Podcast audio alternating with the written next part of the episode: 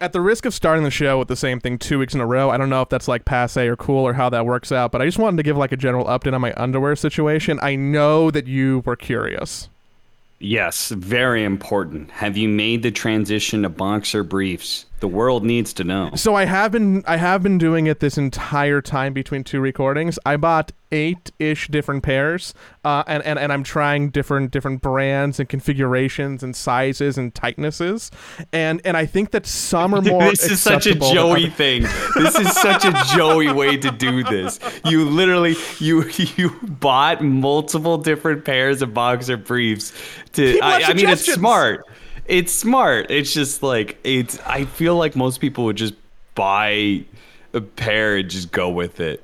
But you you Can't do need that. to like break these things down as much as possible. i I'm sup- respect it. I'm surprised that I haven't started a spreadsheet yet for myself because that would be the only way that I could make this more of a neurotic thing. So, um, so, so, so definitely helping with the chafing problem. Happy to report back. But I'm convinced now that I actually walk incorrectly because oh, because every pair, regardless of like how I'm wearing them, always seems to bunch up in the exact same way, which is on the inside of my right thigh. Like it, it tends to ride up and twist a little bit, and I don't know if that's because like I walk funny because it's, it's consistent with every pair of tight underwear that I'm wearing. That like I, I I'm having this very like similar uh, size and, and spatial problem with the fabric. And I think so I think I'm walking funny, which is causing it to bunch up in like a specific way regardless of pair. And that is what I find annoying about the prospect of wearing these at all because even right now, literally right now, I can feel it. I can feel the constriction and I can feel it on my right leg and I'm just like not happy about it. Like anyone who's looking in the mirror because I haven't blurred my camera will see me adjusting. Like it, it, it I, I'm not You're not having a good time. I'm not having a great time. There are some pairs that are better that are better than others. Uh, I, I think the one that I like the most is the Saxx Platinum. For anybody curious, that that's that's the current front runner. Because they're like a little you, bit looser. You know what? I am. I'm actually probably going to get because I haven't gotten uh, underwear in a long time. Um, I will probably get some boxer briefs after you have figured out the best pair. I'll do I'm the gonna research. use your experiment, yes, and and then I will get some of whatever you recommend, uh, and see if I like them. So if you want to buy boxers, which I know is the is the preferred, I'm a big fan. Not a sponsor of the show. Uh, Smartwool. Um, they're up in I think Seattle. Smartwool, just regular boxers. My favorite, like knit normal boxers. Mm, I think they're okay. like forty dollars a pair. Well worth it. Big, big, big fan of those. Forty dollars a pair? Jesus Christ! You get some fancy ass underwear. Goddamn, Joey. Okay, okay, but like, okay, but like, what is is important to spend money on?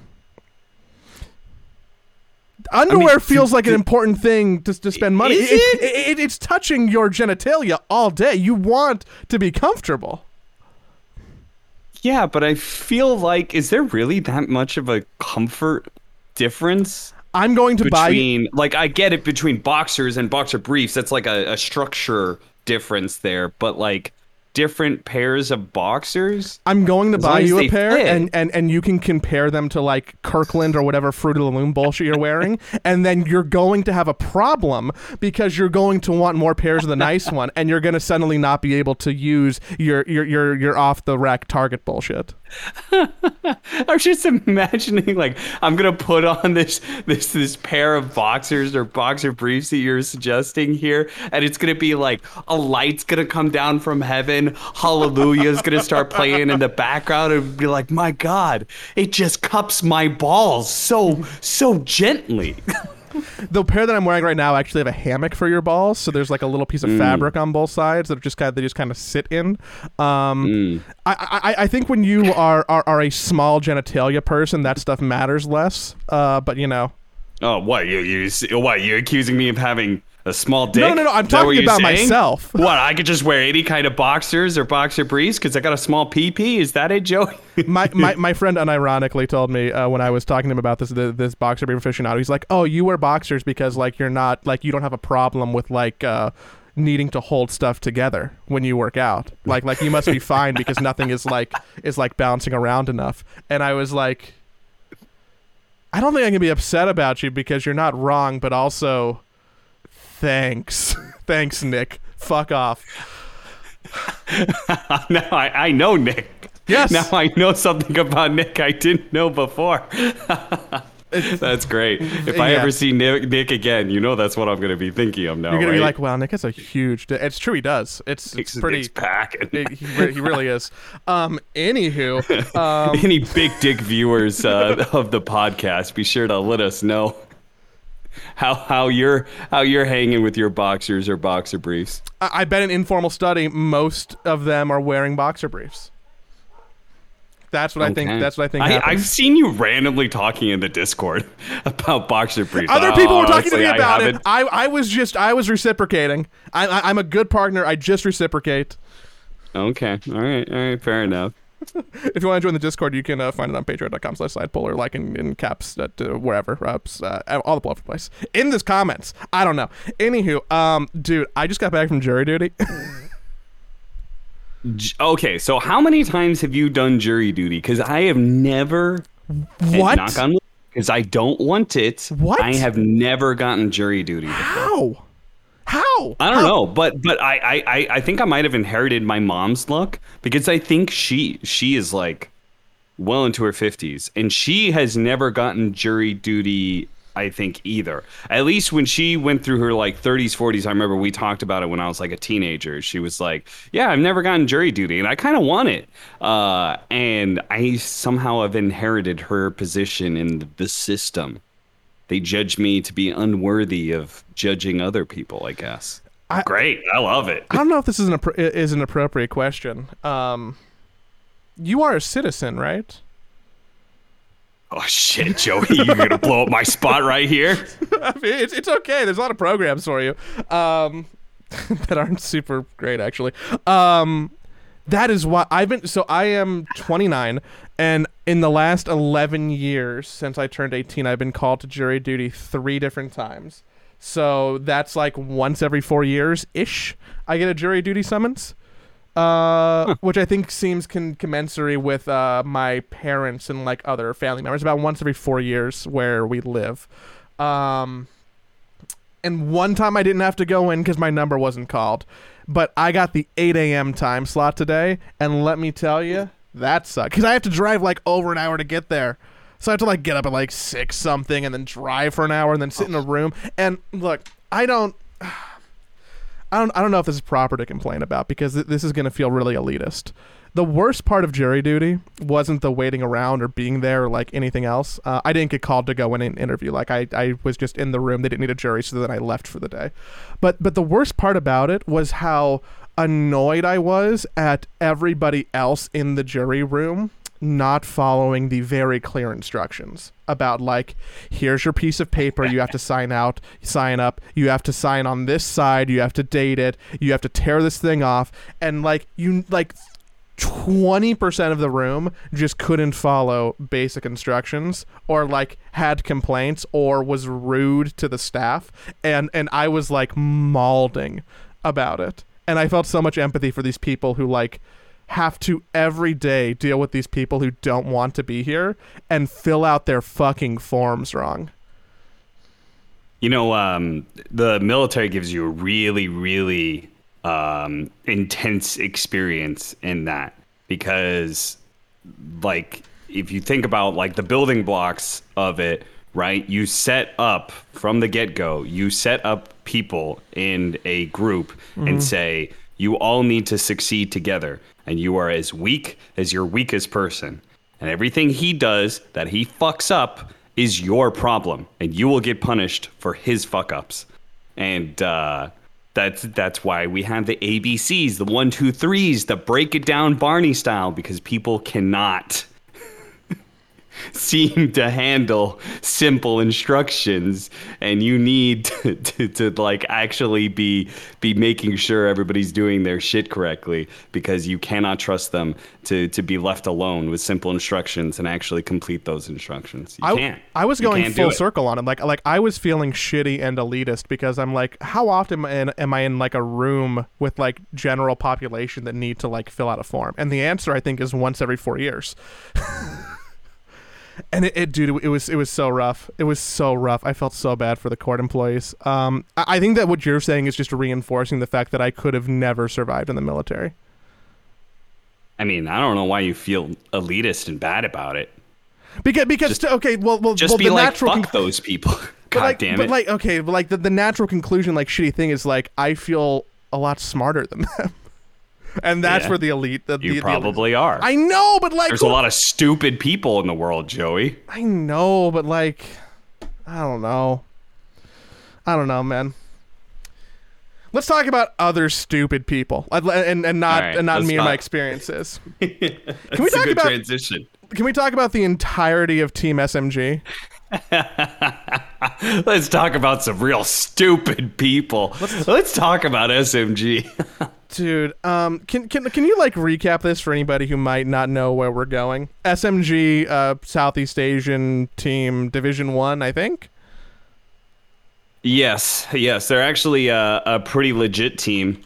Um, and they kicked Ninja Boogie, who has had some pretty good showings. If you were to look back on his history um, in Dota, he's actually had some pretty good showings for um, just you know like the teams that he's the limited teams that he's been on um, over the years like they've all been very good. Um, but yeah he crazily enough um, this is probably one of the shittiest things i've ever seen in esports in general uh, there's a lot of shit Dota that 2. happens here. Yeah, there's a lot of garbage practices that go around. Um, but if Ninja Boogie's story is to be believed, which I really don't think there's a whole lot of wiggle room here. I really am like also from my general experience with Ninja Boogie, which is not super in depth, but I feel like he is being pretty truthful here, um, and there's nothing he's really hiding. He uh, he got kicked from Team SMG uh, because his mom, uh, his, his mother was in the hospital and she was dying, and she was going to die in the next few days. Um, and they figured it was going to affect his performance, uh, and so they kicked him. And there is so much, so many things that Ninja Boogie has gone through over the last few years. Um, both of his parents have died in this uh, space of about two years. Um, and and the, and the only thing like that I can think about is the fact that he's put up with all of this, uh, and he's still had amazing performances, um, despite all the grief and loss that he's gone through. First from his uh, father, now from his mother, um, because he knew that she had she had stage four cancer. So this has been something that he has been dealing with. It's been in his mental space for a long time, uh, and he's been dealing with this, and he's still had great performances. Uh, and SMG kicked him when he probably needed the support the most. Um, so this is just insane. What a what a fucking awful story.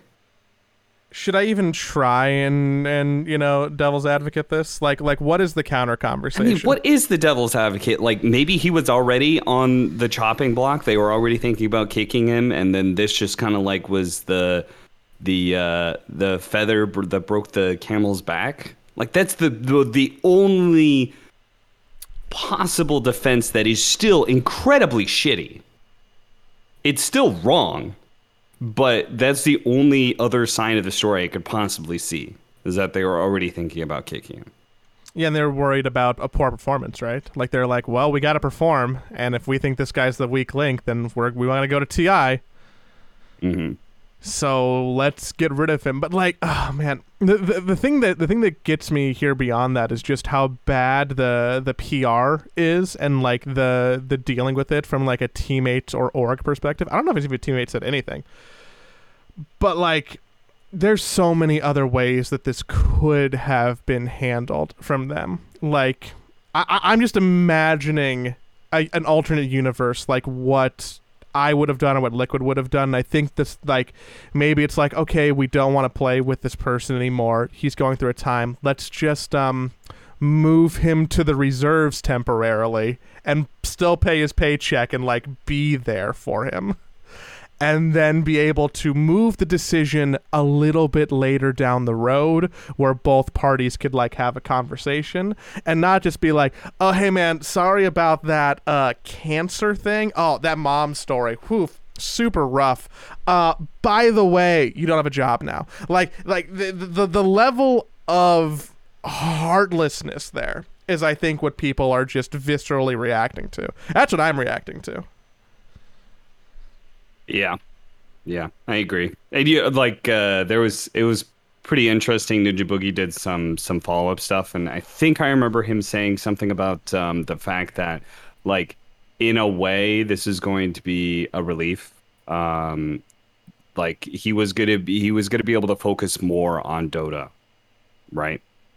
Because he had been dealing with this loss that was coming. He knew it was coming. And um, he was going to rededicate himself to playing the game because essentially as as like I, I remember this line he says there was like nothing left to hold him back. And i was like jesus christ like th- this guy's just lost so much he's like fuck it there's nothing else i can lose. Like how terrible is that? Jesus christ. So yeah i mean everybody's going to be backing him, myself included. I really hope that he ends up on a good team. Um, and if he can't make it for this TI, hopefully we see him next year. Um, but yeah, what just uh, an incredibly shitty story. Um, thoughts and prayers, condolences. It's unexcusable. Also, makes SMG just villainous to me. oh yeah, like nobody wants to see them succeed. no, at no, all. Not none no, of those no. players, not the team. Like, they can go fuck themselves. I hope they get bounced out of, of Division One, end up in Div Two. Yeah, That's gonna be one of the rare, t- like you know, we talk about bias in casting. Like if I'm ever casting SMG, boy, it's gonna be hard not to shit on them. Jesus. A, just a big old loss. Um, speaking of big old losses, um, how long can I speak about the the the, the Team Liquid Major situation? You want to give me like thirty seconds? Can I, can I can I actually just take that thirty seconds that I'm allotted to have to have silence for for my thoughts and feelings? Yeah, we uh so we ended the last podcast. I listened back to it. We ended the last podcast on well, Group B was was strong, so maybe you're in the lower bracket, but at least you were in the good group. We beat all of those ended. European teams two weeks ago. All of them. We beat all those European teams two fucking weeks ago. And they got like first and th- th- th- th- third and fourth. no, we beat them all. And did not show up to the major. You got to you got to spend some time presumably with with a lion's share of them. I know a lot of them were bummed because they're like the Swedish team and they didn't get to play in Stockholm on stage. Like um Yeah. how how how was how was that for you? Do you just like give Aiden a hug and be like, "Hey dude, sorry." Yeah, pretty much. I mean, there's um, Aiden is a um, he has an incredibly good attitude about things. Um, so he eventually bounced back, but um, there was when I did the late night show.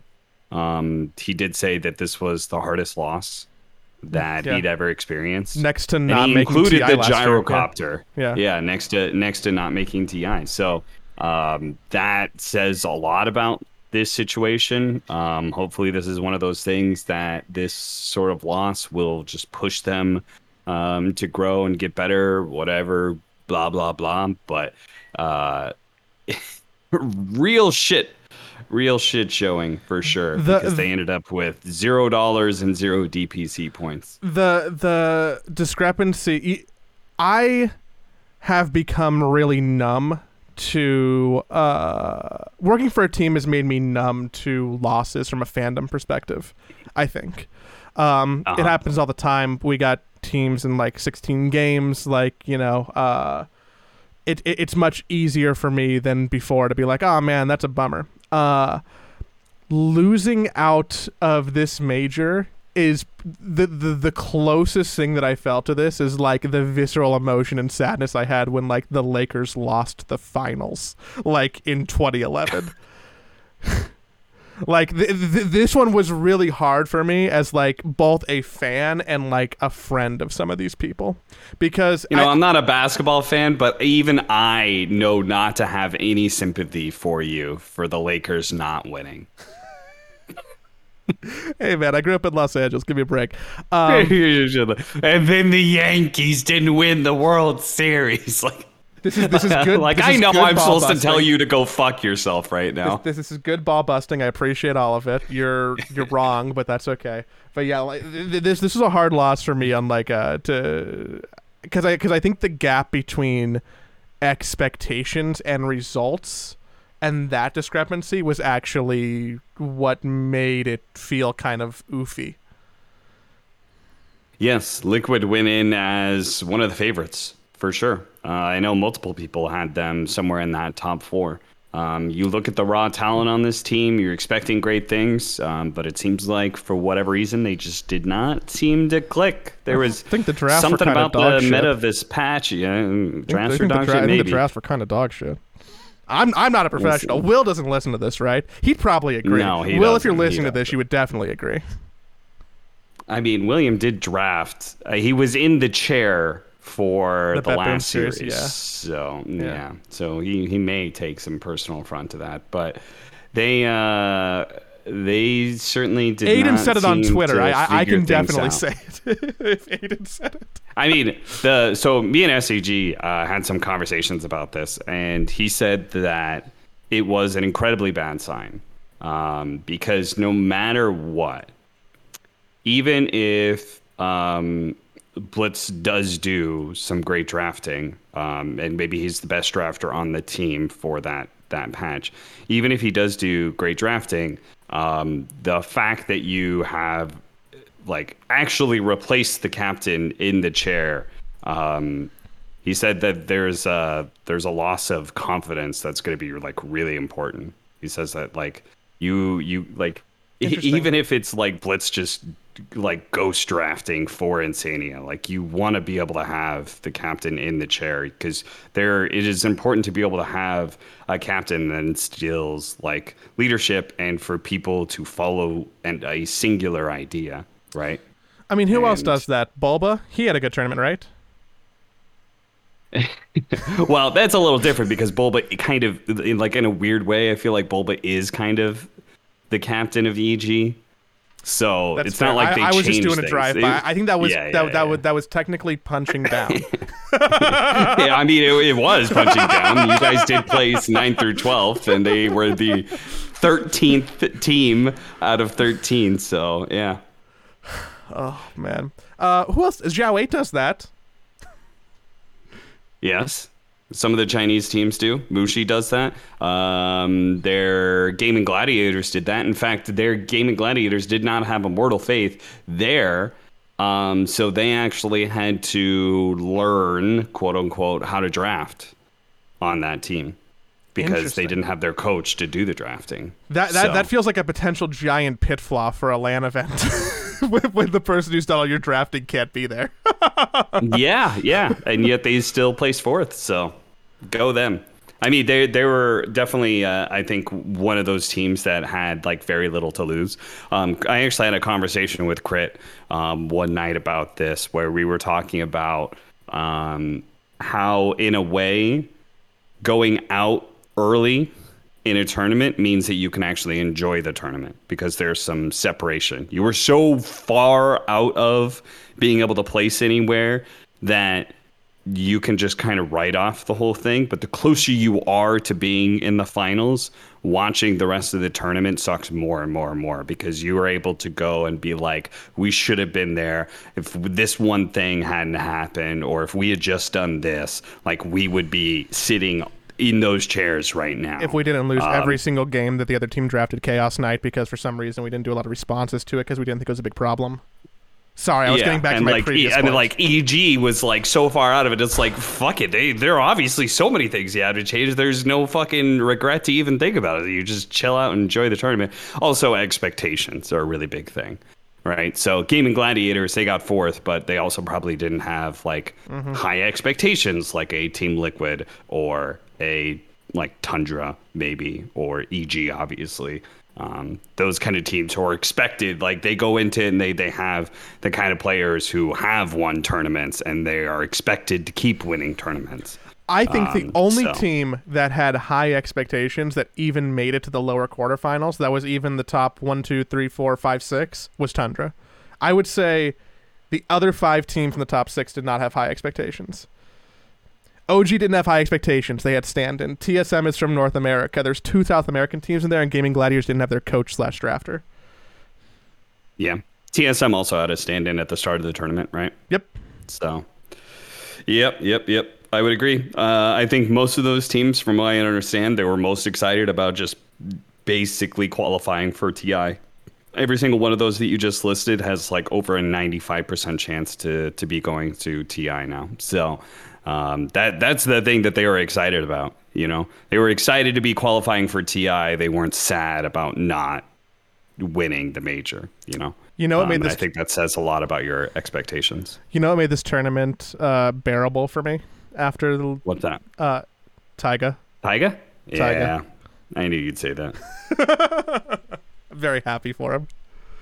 yeah, and I know the Liquid guys were very happy for him as well. So um, they really, I know they really were supporting Gaming Gladiators and OG. I know um, Dyrachyo um, was kind of close to some of the players on on Liquid and uh, Blitz and stuff like that. So um, yeah, they were definitely they showed up to the, the they showed up to the stadium, supported their boys. Those those of them that were actually stayed at the tournament. A lot of players obviously left as soon as they got bounced out. I think all all the C teams were gone well before the end of the uh, end of the major.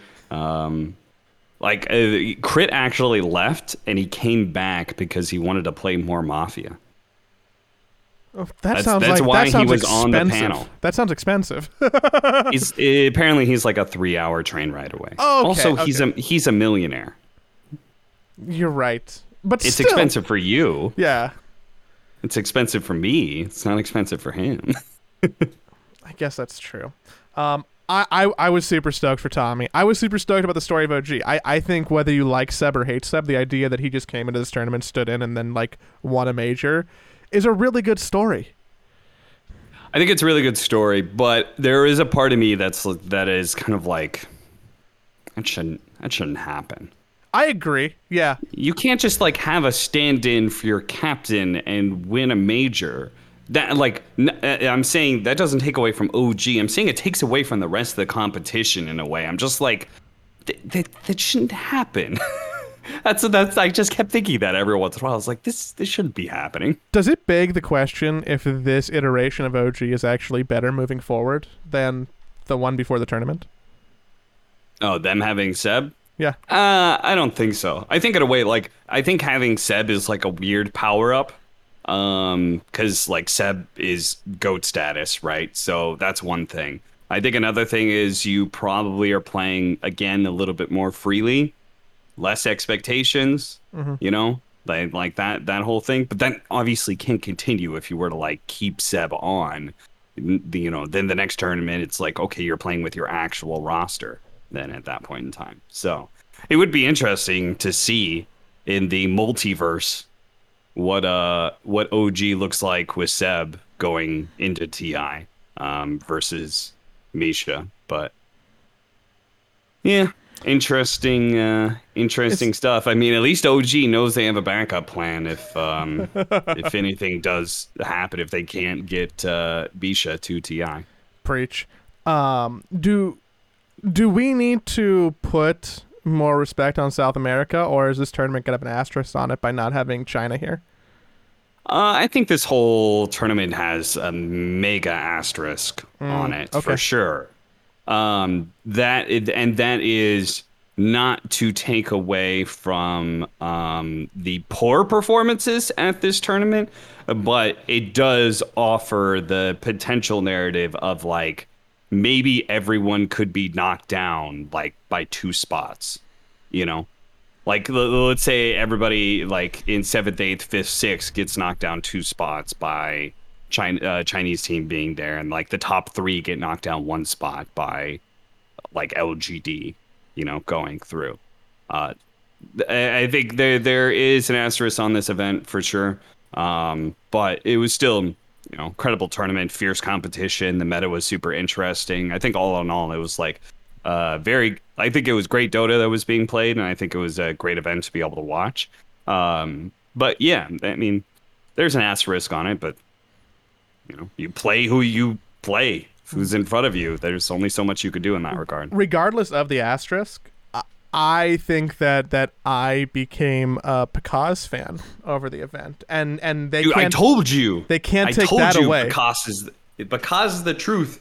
I've been preaching this for like a year and a half. you have been. I've been preaching this to people, and this was his, this was the tournament he showed. All of a sudden, everybody was a Pakazs fan, Yeah. and I was like, I've been telling you guys. You know what I think helps? Watch this guy. He's legit. Having him on camera, looking cool with like nice hair. He does look really cool. He yeah, looks that, cool. That silver hair, he looks cool. Uh, let me just say, like, I feel like that. there's a lot of dyed hair in uh, in esports teams that looks like trash, but uh, that is a cool look right there. It's really hard to get a silver like that. He probably had to dye his hair like literally three times to get it to get it to look right. Yeah.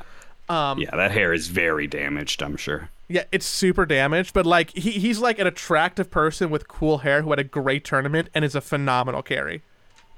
Game over, man. Yeah, he was actually out there looking like an anime protagonist for Yeah. sure. Big, big, big, big. Uh, I'm becoming a Pakazs believer.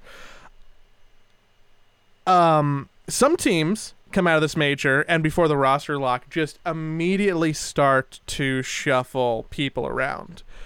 You were talking about EG needing to uh, change things, and the most front and center change that happened, and potentially the one that has gotten the most press, is that uh, J- J- the Jerax return tour lasted six months. What's your take on that? Yeah. Um, well, it, it seemed like um, from the Twitter responses of like what Jerax said and what the EG guys said, and also I didn't ask Jerax about it. In fact, I wanted to in the late night show, but I didn't get it cleared with him beforehand, so I felt like I, I didn't want to ambush him. It's a good with call. The question. Good call. Yeah. But um, I definitely I, I would love to be able to talk to him about that because it did seem like it was kind of like a mutual understanding of just like things are not going well and we need to make changes. Uh, I am still concerned about the whole Nightfall off lane thing, um, but one step moving forward would be them having a traditional captain. I think that you kind of need somebody who's like the buck stops here, um, and it cannot be some weird amalgamation of your coach and your offlaner. And yeah, I- I, I think that just doesn't doesn't work. So um, hopefully they're going to be able to fix that. Uh, still TBD to whether or not Nightfall um, he kind of fits in. It just feels like he's playing carry from the offlane role most of the time. So Yeah. and I have never been a big believer in that. Um, but then again, you know, like that the, that's OG just won the whole fucking major with that. You know, Ammar's doing the exact same thing as Nightfall and playing carry from the off lane. He's just doing it better with a different hero pool, you know? So maybe it, maybe it can work. It's just, uh, I've never been a big believer in it. It feels like to me, OG, like if you place took Ammar out and you put him on another team, I feel like he'd fail. Um, and what I mean by that is nothing against Ammar. I just feel like he's a great player and he's got a great style, and you have to build around it, sort of way.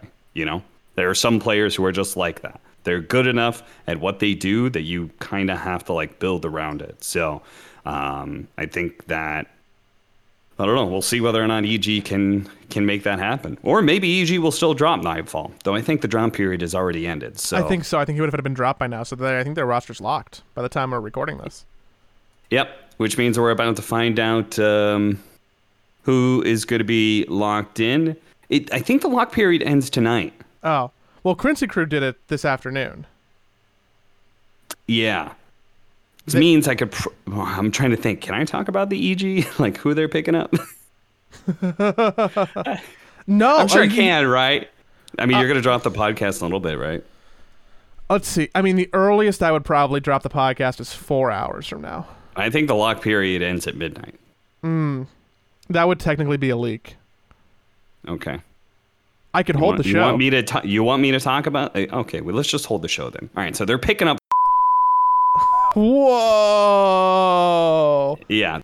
Probably the other big marquee one is, uh, I mean, aside from Ninjaboogie, um, the Sumail out of Secret, which has been like lightly rumored uh, as the major was going on, not hard confirmed, but kind of confirmed, and uh, and Crystallis in in for him. What, what do you think about that change? The the the Sumail stock Uh. feels interesting to me because it's just all over the place. Seems like another situation where Sumail's a fierce competitor, and uh, I imagine Puppy is too. So uh, I feel like it's probably maybe a little less amicable, but it, I do feel like it's another situation similar to EG and Jerax. Something's just not working, and so you gotta you gotta make some changes. And I feel like this is probably both sides kind of agree that changes need to be made. Maybe Sumail didn't want to get kicked, or maybe Sumail left. I have no clue. But um, either way, uh, I'm sure he doesn't feel the worse about looking at new opportunities. The question is, what opportunities are available to him? Because it seems like, with the rumors going around, that he is trying out for different teams in different regions.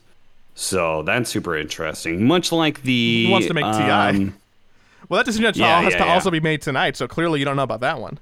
I mean, remember the Ana rumors that were going around? It seemed like he was trying out for multiple C teams. Yeah. Right? So um, does does seem like uh, that is kind of like there are some superstars out there making the the rounds and trying to find a team that they believe in, and also the team whether or not the team believes in them. I mean, it's one, yeah, like obviously you want a superstar like Sumail on your team, but that doesn't necessarily magically make you a better team, you know? Look at Spirit, you know, it's just like there are great many examples of like team chemistry. I hope teams have learned this that like when you reach a point where your team chemistry is good and you're succeeding, you should not fuck with that just because you think grass is greener on the other side and like, oh, we're gonna have the same success, but even better because we replaced our mid laner with someone who on paper is is better than that person. There are so many like ephemeral things that a player brings to a roster that you should not uh, underestimate the cataclysmic changes that can be made by just swapping out one player with another. Do do you think that Puppy's gonna miss Ti? Oh, it'll be a, his first TI to miss. Um, you know, at this point in time, I'm kind of down with it. Like, not no personal beef with Puppy, but I just think like it was a nice legacy. Legacy. He secured it. He was a final player to secure to having gone to every TI, and now let's just like cut that out. You know, good job, you did it, and now there's nobody who has been to every single TI. The person who makes that infographic is gonna be out of a job, though. Yeah, yeah, but I mean, you could still make the the infographics about how many people because there are tons of people who have only missed one TI, and it's not TI nine. I remember suggesting this infographic for TI ten. I said like everybody wants to focus and like oh Puppy be the only person and like Kuro missed out, so sad. But like there are tons of people. Uh, like Ice Ice Ice is an example, I think. Uh, FY is another one where they missed like TI six or something like that you know? And it's like it happened way back when but they have been to every other ti you know? So i, I think um, there's still some really interesting stories out there. Um, and i think it, it just itself the fact that nobody will have gone to it every single TI if Puppy misses TI 11 is a story in and of itself. It shows how intensely competitive the game is. I think it's going to happen. I don't know. I don't know if this move is going to fix Secret or get them because they need both a high placement and a high major placement in season three. Yeah. And like, Western Europe is feeling super competitive right now. I mean, they place three out of t- uh, three out of four. Uh, top four. Three of the top three four. teams in the top four. Thank you. I struggle with uh, saying that one. And I think also it gave teams like Gaimin Gladiators probably gave them a ton of confidence. Mm-hmm. You know, uh, that was something that like SVG mentioned is like these teams beating Team Spirit. It it doesn't necessarily say a lot one way or the other, but it probably gives that team a big boost in confidence when they're like, "Oh fuck, yeah, we beat the TI winners," you know? Like that means we can take it to the absolute best. Even a team spirit like isn't actually performing that well, it still like is a huge boost for the teams, especially inexperienced teams. So to, to wrap out the roster swap at least for this round before we know everything next week. Um, yeah, Quincy Crew. It's basically their old team again. Also. yes. Um, I think Lelis and and uh, on and paper back. Yeah, I don't. I don't want to. I don't want to flame um, because I I like everybody who's ever been on a Quincy Crew roster. I think. I think I've liked every player, but I feel like on paper we have gone from the worst Quincy Crew lineup to the best Quincy Crew lineup. I think like potentially this could be the best iteration of Quincy Crew yet, whereas the previous one felt like they were a distant third to TSM and EG. Um, it really felt that way at the DPC. And I know they had their issues with Ponlo and stuff like that. Um, but EG also had problems with Nightfall. And, you know, they still managed to, in the end, show up, at least for the DPC. So yeah, I, I I feel very good about this this roster personally. Um, I'm a big fan of Fada. I'm a huge fan of Lelis. I think he is incredibly talented as an offlaner. Um, so the fact that they're they're managed to get their hands back on him again, I think is fantastic. And in many ways, it feels like one last ride for Quincy Crew because they've been it has been a long journey for them, and I feel like this TI, if it doesn't happen here, like fuck man when is it going to happen? You know when are they going to have that breakthrough performance? When are they not going to run into og you know like when is that finally going to happen? Because that's what happened. Uh, they just keep on running into og and getting the shit kicked out of them by it's true. by og so Can, yeah can I switch gears and, and transition to the part of the show where I admit that I know about uh, 70 times less Dota stuff than you do and uh, ask you like a mechanics based question? Hit me. Everybody was talking about Wraith Pact over this tournament. Oh, yeah, that item's stupid. It's stupid. Is is that the full analysis? Is it the item that is yeah. stupid? Is it damage reduction that's stupid? Because it seems like that as we progress through and eventually on the main stage, like that was kind of almost the defining meta point was damage reduction. Is that correct? Yes. Damage reduction. So there are a lot of teams who are playing with the mechanics of damage reduction um, and amplification um, this is just a mechanics thing that like OG in particular abused at TI8 and TI9. Um, so yes, it is a very stupid item. Um, I feel like there were people who do this. Like I, for example, like would play Core Venge and I'd buy Wraith Pact because um, I was like, I know that item is broken. It's just a question of whether or not it's like um, accessible for a three or off lane because you're not going to get it as a mid or carry, and it, it is kind of an expensive item. So is it accessible to a three or four position? Because if you can get it, it's obviously broken. Like the numbers numbers are just really good on it right? 25%. Like the damage reduction aspect of it is, is kind of bonkers. And damage over time is kind of whatever. There was somebody who dropped an infographic in Reddit about uh, Wraith Pact, and they, they would they showed like damage done in team fights and whatever. Like I, I think the damage is is kind of uh, whatever, but I think the damage reduction um, is pretty insane. I don't know if if we went overboard if we were buying it too much at the major because it is kind of like a hard thing to judge, right? Like when you take 25% damage off the top, it's hard to tell Like your Dota senses. how much that's actually doing, right? Yeah. So it's possible that we overinvested into it, and it's possible, but um, I think number wise, it, it's pretty obvious that that is a really good item if you can make it work. So how would someone be utilizing it in their pubs? Is it something that is just much harder to do in their pubs because of the coordination aspect of needing it properly for team fights? Like, is, is it something that you go tell Um, offlaners to go play around with more because you think it'll help them gain MMR, or is this something for the big boys? Well, there there's an upside and downside to it. Yes, you need to be able to fight around Wraith Pact, but at the same time, your Wraith Pact totem is less likely to get targeted, right? So the lower MMR you are, the Wraith Pact is more long, is going to survive longer. But also, the higher MMR you are, the more impactful you're going to be using the item in team fights. So, um, I would say it's definitely something to consider, especially if you hero that it naturally builds up Vlad's in some way. I mean, it says so much when like Beastmaster was willing to go for that item over Helm of the Overlord, um, or they would go both, and they would have a, a doubling Vlad's aura that obviously isn't effective at all. It's like that you just spent twenty five hundred gold on literally nothing. That's a waste of Um, money. Yeah, it is a huge waste of money, but it's the you know the the completed items did seem to be make it worth. So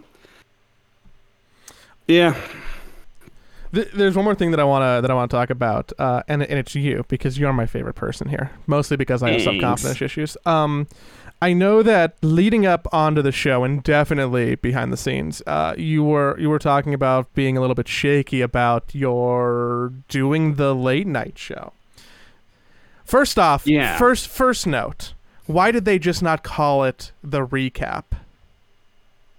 I don't know. Okay, I, I never I, I never the my third intro we switched things up and Richie opened up the the third show, but I was gonna do a whole thing about you know uh, is, I was gonna use cap in as many ways as I could in one sentence. So recap with cap with the night cap, no cap, like that sort of thing. yeah, yeah, yeah, I like that. I like Uh, that. That's fun.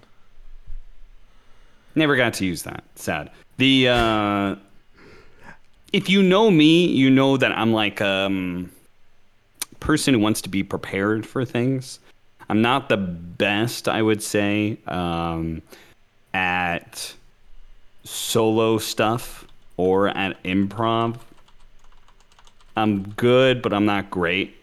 Uh, so yeah, I was kind of nervous about this show because there was very, very little um, that I knew about it going into it. Uh, but we did it. And I think I did a pretty good job. Um, I think mm, there's obviously a lot of self critique that goes into it. I'm not going to watch the third show. I have a bad feeling about the third show. I didn't. I haven't watched. I didn't feel good show. about it.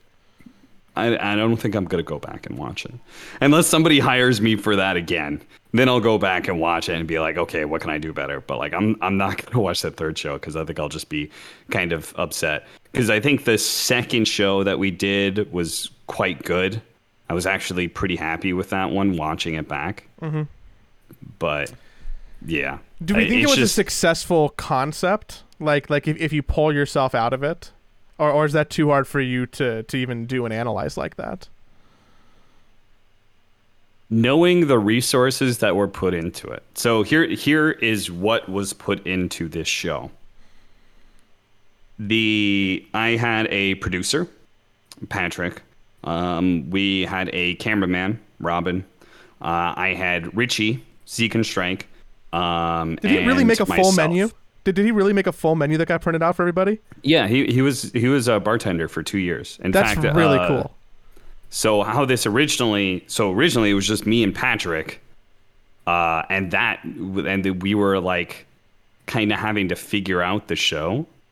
Uh, and then I was obviously talking to various people about this, and Avo said, "Oh, you should talk to Richie uh, he has he has some Dota themed drinks that he's already done up before because he was a bartender for two years. Um, so he already has some great ideas. And so I immediately transitioned that into okay, fuck that. Let's not because originally the plan was that I would be serving people wine, beer, like it would be a very different show. I think in some ways people would have to come up to the bar and I would talk to them while I would get them wine or beer or something like that. And I'm not sure how that. I'm would more work. I'm more So sus said- of that. Yeah. Yes, yes, I was sus of that too. So I said, "Fuck that.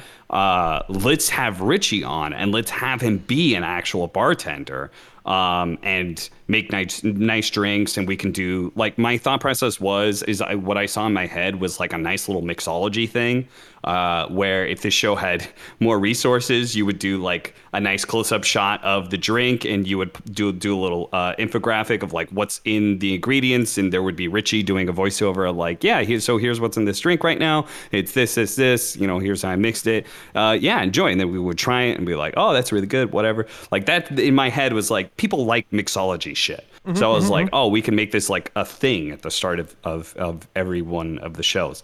Um, but we the sh- the show was too chaotic, and we obviously did not have the resources um, to do anything like that. So, um, but either way, I pulled Richie into the show, um, and uh, everyone uh, that I Patrick and and the other uh, project manager and producers were were all like, "Oh yeah, that sounds great! Like great idea." So they greenlighted that. We brought in Richie, brought in another talent. Also gave me somebody to be able to bounce off of. Uh, Richie brought a lot of great ideas to the show as well, which was really important. He's got a great producer mind, I think.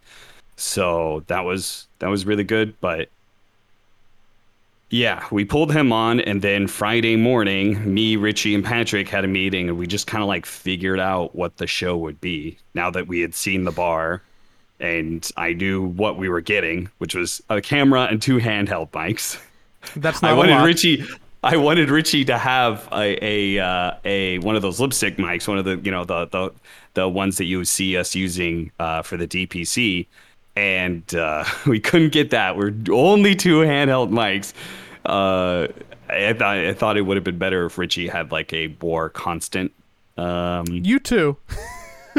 yeah, but instead we had to do this awkward like hand mic pass off thing, and then like as soon as Richie gives me the other microphone and I go and roam, he's gone from the show. Which is hard know. to do when your other hand is holding a beverage too.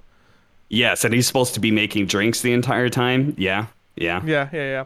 Al- al- Yeah. Also, I mean, now I'm just doing silly production talk, but like uh, giving Patrick a gimbal so that we didn't get to see like how tired his arms were on camera would have been nice. Oh, I, I didn't notice that. Yeah, it was a little. I didn't notice that part. Yeah, that's funny. The uh, um I, I I like that it evolved. I, I w- was it hard to convince people like, hey, we're gonna do an after show. Can you just come like hang out at the bar and get free drinks for thirty minutes, or was that an easy sell? yes, that that was the other part. Is that so? I I was I was the talent hired for the show. I was essentially a producer on the show as well, and you're like Reese Witherspoon. And then I also had to to be spending like personal like capital. Like I had to use my relationships with people to get them to come on the show. Um because like they had this idea of like yeah you just tell tell us who you want we'll bring them on. And I'm just like it's not going to work that way. Like you guys aren't setting this show up to be an integral part and you can't like force these players to come on the show. Like I have to do it. I, they're like, yeah, just tell the player manager he'll grab and they'll grab the players, and I'm just like, that's that's not how it works. They're gonna say no. They're not mm-hmm. gonna be interested. I have to sell them the idea and plead and bargain and do whatever I can to get them on the show. So it was it was a lot of things that I had to like put into it to to just make it. And let me just say, Joey, every single day the show, the regular ESL show ends and they play the credits. I, I feel like they never actually said anything about our show. Nobody in the stadium knew that there was this show going on. I, I, I went out and met fans and they're like, Yeah, so are you going to be casting? And I was like, No, I was doing the show. And they're like, There's a show? Nobody knew about it at all. which considering my my reluctance with the show entirely. I wasn't that heartbroken about it. You know, I was just like, well, maybe less people watching is better. But like they they they didn't say anything about the show. And then we roll credits and stuff like that. And every day, Joey, every day, it's like five minutes till we're going live, and the bar is empty. And I'm in WhatsApp in the talent group chat, like, please, guys, please show up. I, I really need you guys to be here. I don't want to do this alone. Please help me. And every time I'm like, I'm like in some some fucking pro players DMs, like, okay, so like, uh, are you sure you're gonna show up? Like, I really need you to be like that every single time. It was a fucking like it was an adrenaline rush of just like, okay, we are two minutes out, and like, are people gonna start showing up? And they would all show up within like the last minute of us going live. Then all of a sudden you would have a packed house, and it looked really nice. I think the atmosphere was great, but it was empty five minutes prior. Dude, that and would fucking me scared the shit out of me. that would give me so much anxiety. I, I I feel like my heart rate increasing listening to you tell that story. Yes. So if you if you ever if you guys ever wonder like why okay, so like um I did that show and I tried to do a little bit of self-deprecating humor. Um, you actually gave me the feedback that I shouldn't complain as much, which I, I tried to take that. But like specifically, I think you we, went like ten percent too far. Yeah, and specifically, we talked about a bit where I was like, "Oh, I'm gonna like uh, look at my producer now and see if uh, hopefully we're almost done wrapping up the show. Oh, 10 more minutes." And if and I feel like that was one of those things where if I was better at executing jokes, I could have like if Slacks does that thing, then it's it's really funny. I think right because he would have gone all into it and would would have been like ten more minutes. Oh fuck, you know, like I I feel like he would have done that. It would have been really funny, but like I didn't go all in on it, so I feel like it just came off like complaining sort of thing. Um, but if you guys are wondering why part of that is, it's because all the anxiety that leads up into the show that I'm just like, oh fuck, oh fuck, oh fuck. The uh, that it just I'm not intentionally like complaining or trying to like shit on the show. It's just like I'm trying to do self-deprecating humor and it's and it, and all, all like I'm a, in a bad headspace because of all the fucking anxiety that went into the the show in the first place. That's also fun fact. Generally, why you don't want talent to have to be producers on stuff like this because they're thinking about like the show and not their performance. Um, Yeah, I feel I feel like that would have been okay too if if it's just like not an improv show where maybe nobody shows up.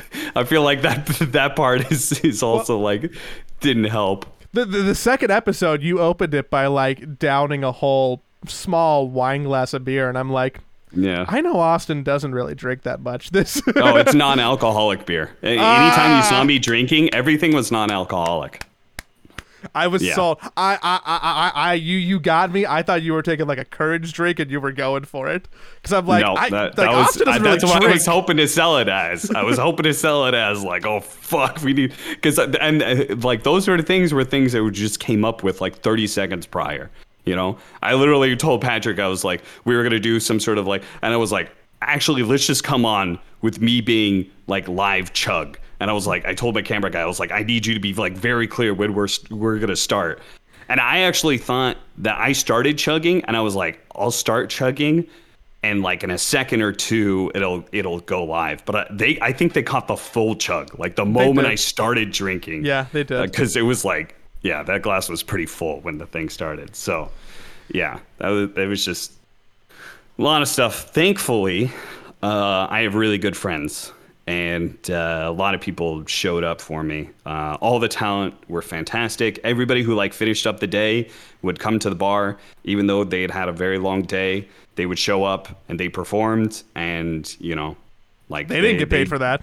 you know? no, they didn't. They didn't get paid for that. They got paid in free drinks. And by drinks, I probably mean only one drink because Richie was the only person making drinks, and he was also trying to be in the show at the same time. So, um, but yeah, lot, gained a lot of respect for for Richie um, during that whole thing. That's why I tried to give him so much shout outs because um, I think he was a really integral part of the success of the show. I think it would have been much worse show without him. You know, he's someone else with cool hair.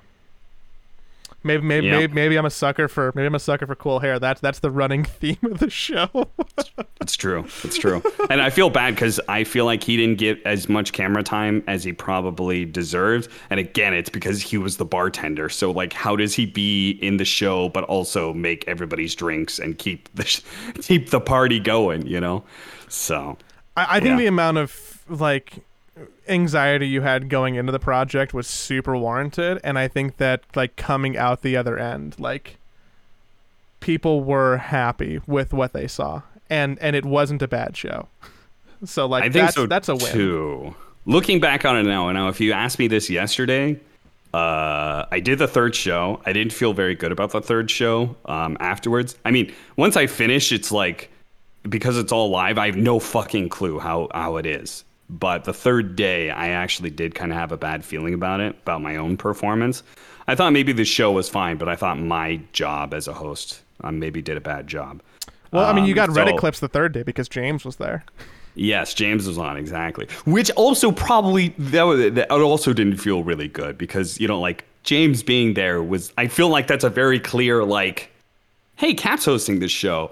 What would James be like if he was hosting this show? Like that that's what I feel like that that comparison was, you know? Cuz I, I- feel like James would do a very good job with a show like If that. If I was trying to hire someone, he would probably be in the top three names to do the show. Yes. Yeah, exactly. So that also didn't feel great, you know. I was just like, oh man, like I'm standing next to a guy that I'm that I'm just kind of like, he probably would do a better job than me at this, you know. So And you're like, oh fuck, I'm live. Yeah, yeah, yeah. And uh, yeah, the the uh, but we finished up the third show, and then go to the after party. And then I made the mistake of reading some Reddit comments. The only feedback, the only feedback I'd gotten the entire time was one comment. Oh no. because nobody ever said anything about the show. Even though we had, we would have like 36,000 viewers left over from watching the major, and the numbers would actually sleeping. go up. oh, I'm sure they were, but our numbers actually went up instead of instead of just stagnating or or going down. Mm-hmm. So that for me actually was like really encouraging. I was like, numbers are actually going up whenever we do this show. Like that means it has to be at least somewhat consumable. Yeah. Yeah.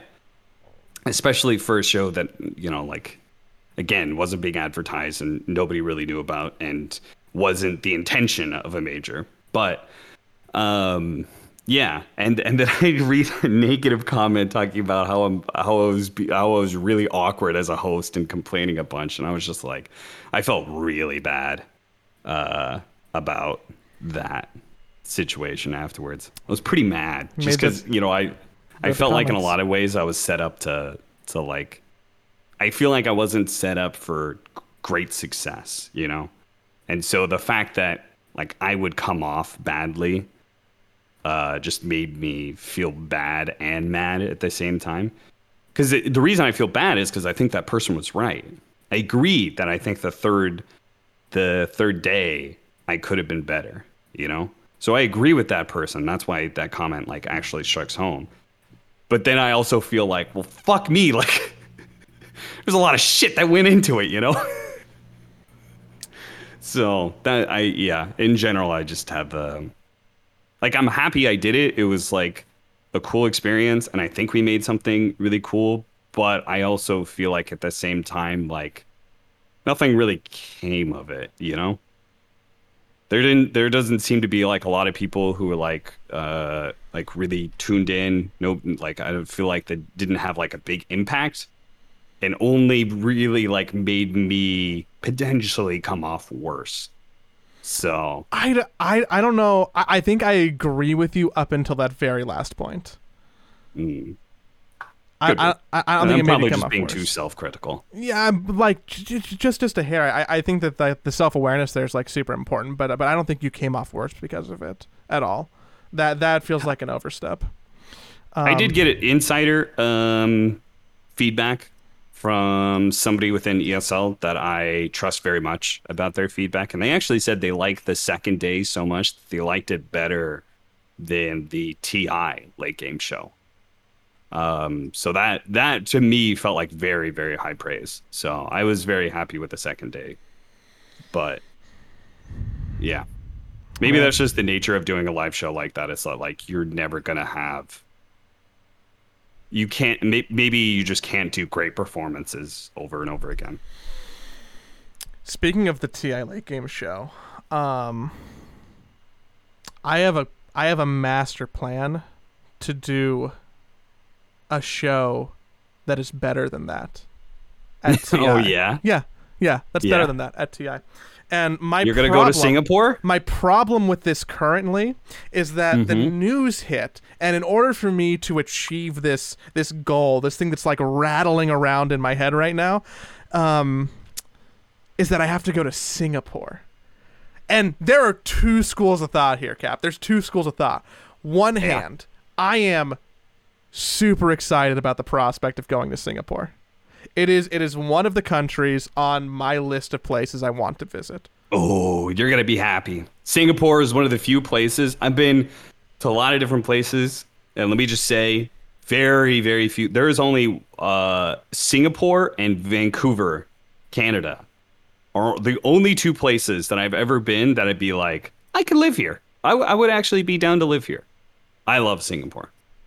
I'm super excited to go to Singapore. Uh, also, selfishly, if I go to Singapore, that means I'm probably gonna take a vacation on the way home and like go to New Zealand or something, which I which I, which I also really want to go to. But that's well, that's I I I, I got to get that to to figure out. First, I have to get to Singapore in the first place. The other hand is that doing a show in Singapore will be expensive. Yeah. Yeah, yeah, yeah, yeah, yeah, yeah, yeah. oh boy, that's gonna be expensive. Um, so patreon.com slash side Um, kidding. Um, but not really. But but mostly kidding. Uh, TI in Singapore. I thought that the way that they rolled out this announcement was fun. Even if it Yes. was, e- even if detective sleuths were able to tell like really early, but as soon as people were hy- hypothesizing that that's not a word, is that a word?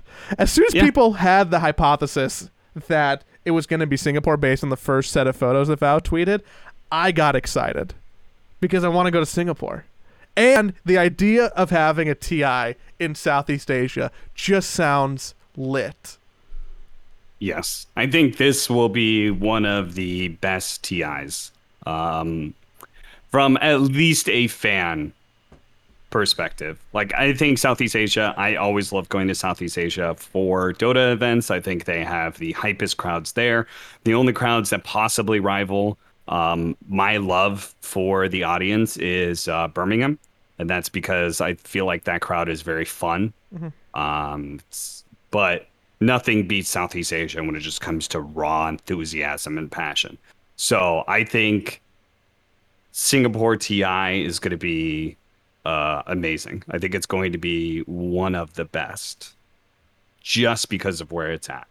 So I'm very excited. Um, I think Valve made the right choice. I think the way they did the announcement, like you said, was very good. Um, and I think while yes, I thought they were going to go back to Europe to, to bring back TI. Like obviously, once they announced a Stockholm major, it feels like okay, that's your like. You sorry, Western Europe, you you didn't get a TI, but here's a major. You know, like you, you could have this, um, which to be honest, the I, I know they did not sell as many tickets as they were hoping The to. crowd looked kind of Um, thin. The crowd, the crowd, the crowd looked kind of. Th- I don't think they showed a lot of audience shots on purpose. Yeah, yeah. I think um I mean it was relatively packed, but I also know that like they shrunk things down. And it's pretty disappointing. I was kind of disappointed in just like the Dota community, I guess, as a whole. But I also can't blame them, right? Because like if you were somebody who was going to show up for the Stockholm Major, very likely you were somebody who also booked tickets for TI.